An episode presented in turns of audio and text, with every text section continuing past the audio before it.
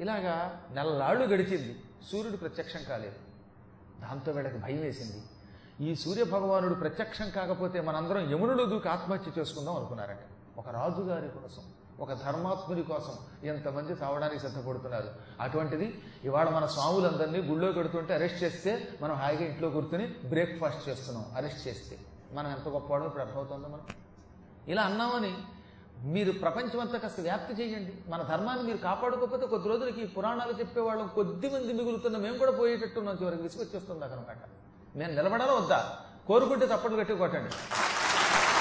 నేను నిలబడాలంటే మా వెనకాపలు మీరు నిలబడాలి. మీరు కాస్త ఉద్యమించాలి. లక్షల్లో కోట్లలో ఉద్యమించాలి. మనం ఉద్యమిస్తే మన ముందు ఎవడు అక్కడ గుర్తుపెట్టుకోండి. ప్రజాబలం ముందు ఎవడైనా తలకే వంచక తప్పదు. వ్యక్తిగతమైన స్వార్థం కోసం భయపడితే ఇంకా మనం బ్రతకం.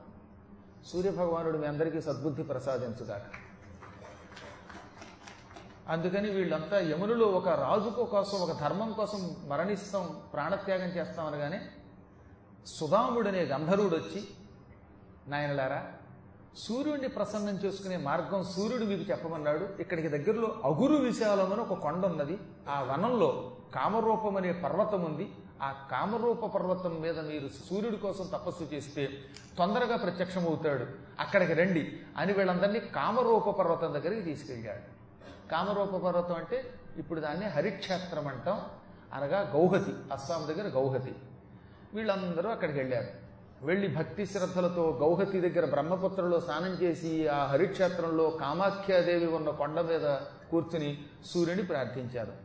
ఆదిత్యు సూర్యుని అర్యము పూషు సభాను దివాకరు భాను సవితృ నక్షరు పరము సితాసితవర్ణు నిభాష్కరు దుష్ప్రేక్షు పంకజాప్తు వరసగా వీళ్ళు సూర్యుడి యొక్క నామాలు చదివారు ఓం ఆదిత్యాయ నమ సూర్యాయ నమ అర్యమాయ నమ పూషాయ నమ స్వభానవే నమ దివాకరాయ నమ భానవే నమ సవిత్రే నమ అక్షరాయ నమ परमाय नमः शाशितवर्णाय नमः भास्कराय नमः दुष्प्रेक्ष्याय नमः पङ्कजाप्ताय नमः ॐ रवये नमः ॐ प्रलयान्तकाय नमः ॐ रक्तपेताय नमः ॐ देपदेधितये नमः ॐ अवितर्क्याय नमः ॐ दीर्घरूपाय नमः ॐ यज्ञाग्निहोत्रवेदावस्थिताय नमः ॐ योगा योगिने नमः ॐ नित्याय नमः ॐ अनन्ताय नमः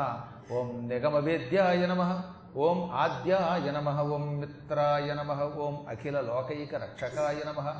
ఓం అవ్యక్తాయ నమ. ఓం గుణయుక్తాయ నమ. ఓం పర్వదయానురక్తాయ నమ. ఓం శాంతాయ నమ. ఓం ప్రభాకరాయ నమ అని భక్తి శ్రద్ధలతో ధ్యానం చేసి ప్రభు నిన్ను సురలు ధనుదులు ఆకాశంలో తిరిగేవాళ్ళు కిన్నరులు అనే తేడా లేకుండా అందరూ దర్శనం చేసుకుని నిరంతరం పూజిస్తూ ఉంటారు. నీలో అగ్నిహోత్రుడున్నాడు. నీవు తేజస్వరూపుడివి. నీవు కేవలము ఆకాశంలో ఉండే తేజస్వరూపుడివే కాకుండా అరయ బ్రహ్మయన మహాదేవుడన విష్ణుడన ప్రజాపతి అన అనిలుడనగా అంబరంబనంగనమరు ఆ దేవు మేము భక్తితోడ కొలతమన్నారు. అనగా నీవు బ్రహ్మ విష్ణు శివాత్మకుడివి. నీవే రుద్రాత్మకుడివి. నీవే బ్రహ్మాత్మకుడివి. నీవే విష్ణువాత్మకుడివి. త్రిమూర్తి ఆత్మకుడవైన సూర్య భగవానుడా నీ కొరకు నమస్కారం అని పరిపరి విధములుగా ప్రార్థించారు. మూడు నెలల పాటు అక్కడ ధ్యానం చేశారు వాళ్ళు. మూడో నెల ఆదివారం నాడు సూర్యభగవానుడు వాళ్ళున్న కొండ మీదకి మంచి తేజస్సుతో మహాకాంతి స్వరూపుడై దిగాడు. అంత కాంతిని చూస్తే వాళ్ళు తట్టుకోలేరు కదండి. కళ్ళు బయర్లు గమ్మితే తెలుసా మీకు? అంతటి సూర్యభగవానుడి కాంతిని చూశారా? కళ్ళు పేలిపోతాయి. అందుకే సౌమ్య గాత్రుడగుచు అందమైన ప్రశాంతమైన వేడిలేని చల్లని శరీరంతో ప్రత్యక్షమయ్యాక శరీరం కాంతితో ఉన్నది కానీ అందులో వేడి లేదు చల్లదనం ఉన్నది. అలా ప్రత్యక్షమై ఎదురుగుండా నిలబడి రెండు చేతులు వాళ్ళకేసి చాచి అభయం ఇస్తున్నాను ఏం కావాలో కోరుకోండి కానీ వాళ్ళ కళ్ళ వెంబడి ఆనంద బాష్పాలు వచ్చి ప్రమోద బాష్పముల దందడి క్రందు కొనంగనందరు కన్నీళ్ళు కరుస్తూ ఆనందంతో కన్నీళ్ళు కరుస్తూ సాష్టాంగ నమస్కారం చేశారు. నాయనలారా మీ భక్తి చాలా గొప్పది. మీ మనస్సులో ఏముందో తెలుసు. అయినా కోరనిదే వరం ఇవ్వకూడదని మాకు నియమం. ఏం కావాలనగా మా మహారాజు గారి కోసం తపస్సు చేశాం కానీ మాకు మరో కోరిక లేదండి. మా మనోరథం మా మహారాజు బాగుండడమే మా మహారాజు గారు నేటి నుంచి పదివేల సంవత్సరములు పాతికేళ్ళ కుర్రాడిలాగా జుట్టు నెరవకుండా ఆరోగ్యంతో పటుత్వంతో ధర్మబద్ధమైన పరిపాలన చేయుగాక. ఈ వరం ప్రసాదించండి అనగానే తథాస్తు అన్నాడు ఆయన కేవలం ఒక్క రాజుగారి కోసం ఎంతమంది తపస్సు చేశారు. ధర్మం అంటే అది గొప్పది. ఆయన పదివేల సంవత్సరాలు బ్రతుకంగా వలయు అనగానే ఇచ్చేశాడు వరం. వెంటనే వీళ్ళ ఆనందంతో అక్కడి నుంచి హుటాహుటిని రాజుగారి దగ్గరికి వచ్చారు. ఈలోపు రాజుగారు అప్పటిదాకా కొంత వయస్సు పెరుగుతున్నది ఆయనకి. టక్కన వెళ్ళి పాత కుర్రాడైపోయాట పాతికేళ్ళ వయసులో పెళ్ళి పీటల మీద కూర్చునేటప్పుడు ఎలా ఉన్నాడో అలా అయిపోయాట మంచి చురుకుతనంతో. ఆయనే తెల్లబోయాడు. ఇదేమిటి? ఈ మీసాలు ఇలా మారిపోయాయి? నల్లగా ఒత్తుగా వస్తున్నాయి. నా శరీరం అంతా చురుగ్గా ఉంది పాతికాళ్ళ కుర్రాండి అయ్యాను. ఏమిటి అనే లోపు ప్రజలంతా మహారాజా మహారాజా అన్నారు. మహారాజు గారు ప్రజలు పిలిస్తే ఎంత అంతఃపురంలో ఉన్నా బయటకు వచ్చేసేవాడు ఆయన. వెయిట్ ప్లీజ్ అనేవాడు కాదు. అంటే ఆయన మహారాజు గారు పరుగు పరుగున భార్యాసమేతంగా వచ్చాడు. మహారాజా మా పూర్వజన్మ సుకృతం. మీరు పాతికాళ్ళ కుర్రాడైపోయారు. అబ్బో అబ్బో అనగానే ఏదో జరిగిందని గ్రహించి ఆయన ఏం జరిగింది? అసలు మీరు ఎందుకు ఎంతమంది వచ్చారు? నా ఆరోగ్యం ఇలా ఎందుకు మారింది? నేను ఎందుకు ఇలా కుర్రాండి అయ్యానంటే అప్పుడు వాళ్ళు మహారాజా మేము సూర్య భగవాను తపస్సు చేసి మెప్పించాం. ఆయన మాకు ప్రత్యక్షమయ్యాడు. ఏం కావాలో కోరుకోమంటే మీకు పదివేల సంవత్సరాలు నవయౌవనంతో కూడిన జీవితం ఇమ్మన్నాం. ఈ పదివేల సంవత్సరములు మీకు ఆయువు ఇచ్చాడు ఆయన. ఈ పదివేల ఏళ్ళు ఆయువే కాదు మీరు ఎప్పుడు ఇలాగే పాతికేళ్ళ కుర్రాళ్ళగే ఉంటారు. పదివేల సంవత్సరముల తర్వాత మీరు శరీరం విడిచిపెట్టి స్వర్గానికి ఎడతారు పదివేల సంవత్సరాలు మిమ్మల్ని కుర్రాడిగా ఉంచడానికి సూర్యుడు అనుగ్రహించాడండి. ఆ ప్రత్యక్ష దేవుడు ఎంతో ఉపకారం చేశాడండి. ఇక మాకు ఎంతో ఆనందం అండి. మీరు హాయిగా సింహాసనం మీద కూర్చొని పరిపాలన చేస్తూ ఉంటే మేము సుఖంగా ఉంటాం అనగానే ఇప్పుడు ఆయన ఏడవడం మొదలెట్టాడు. ఆయన ఏడ్చాడు. ఈ ప్రజలు తెల్లబోయారు భార్య తెల్లబోయింది.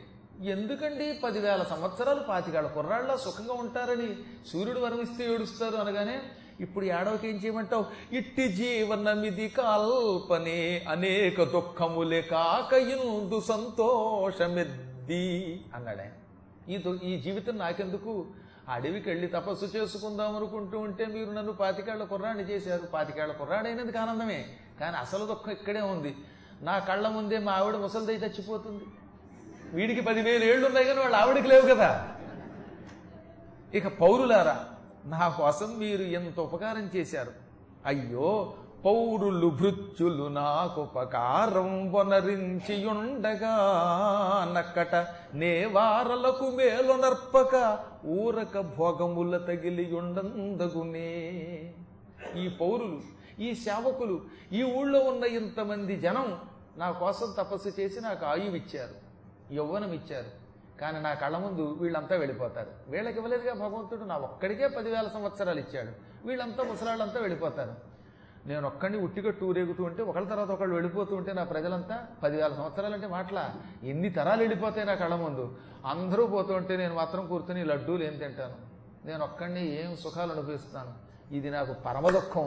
మీరు నాకు ఉపకారం కాదు అవగాహన చేశారు నాయనలారా నేను మీ పౌరులు నా భార్య వీళ్ళెవరూ లేక దాంతోపాటు నా కళ్ళ ముందు నా పిల్లలు కూడా పోతూ ఉంటారు కదా. నాకు పదివేల ఏంటంటే వాళ్ళకు ఉండదు కనుక వాళ్ళు వెళ్ళిపోతూ ఉంటే పిల్లలారా అని వాళ్ళ కోసం ఏడుస్తూ ఎలా బతకగలుగుతాను? నేను ప్రజానీకం కోసం ప్రాణం ఇచ్చే నాయకుణ్ణి. అనగానే వాళ్ళు బుర్రగొక్కుని మీరు అన్నాక గుర్తొచ్చింది మహారాజా నిజమే ఇందులో ఇంత తిరకాసు ఉంది. మీ కళ్ళ ముందు మీ భార్య పోతుంది మీ పిల్లలు పోతూ ఉంటారు వాళ్ళ పిల్లలు పోతూ ఉంటారు మేము వెళ్ళిపోతూ ఉంటాం అందరం వెళ్ళిపోతూ ఉంటాం మీరు ఒక్కరూ అలా కూర్చోవాలంటే ఎంత కష్టం? ఆ రోజుల్లో అలా కూర్చోవడానికి ఇష్టపడేవారు కాదండి. ఇప్పుడా? అలా ఎవరికైనా వరం ఇస్తామంటే? మేము ఎప్పుడు మేమే పరిపాలిస్తామండి ఇక ఈ సీటు మాదేనండి అనుకుంటారట.